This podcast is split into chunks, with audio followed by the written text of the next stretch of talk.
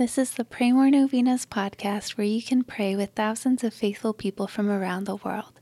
Go to praymorenovenas.com to learn more and get novena reminders delivered to your inbox. Peace be with you. St. Monica demonstrated heroic patience during the trials in her life. She suffered patiently and with a deep faith in God's goodness. Let's pray today that we may all have the faith of St. Monica, that we will have heroic patience in the face of difficulty.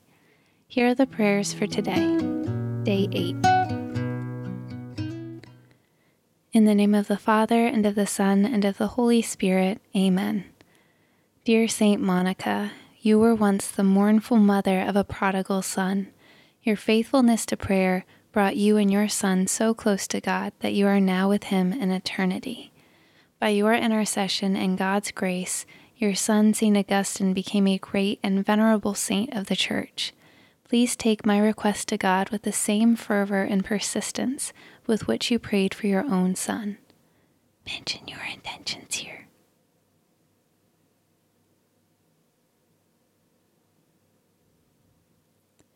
With your needs, worries, and anxieties, you threw yourself on the mercy and providence of God.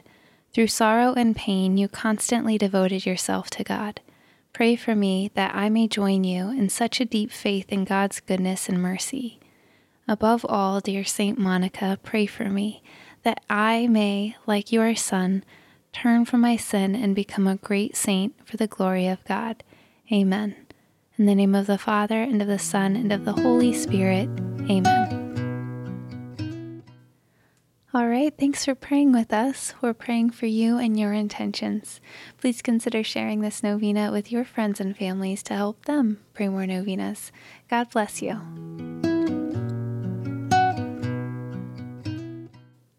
I'm Annie from PrayMoreNovenas.com.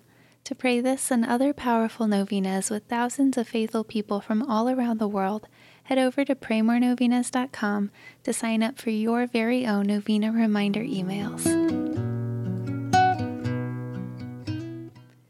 And if this novena has been a blessing to you, you can go to praymorenovenas.com slash support to make a small donation.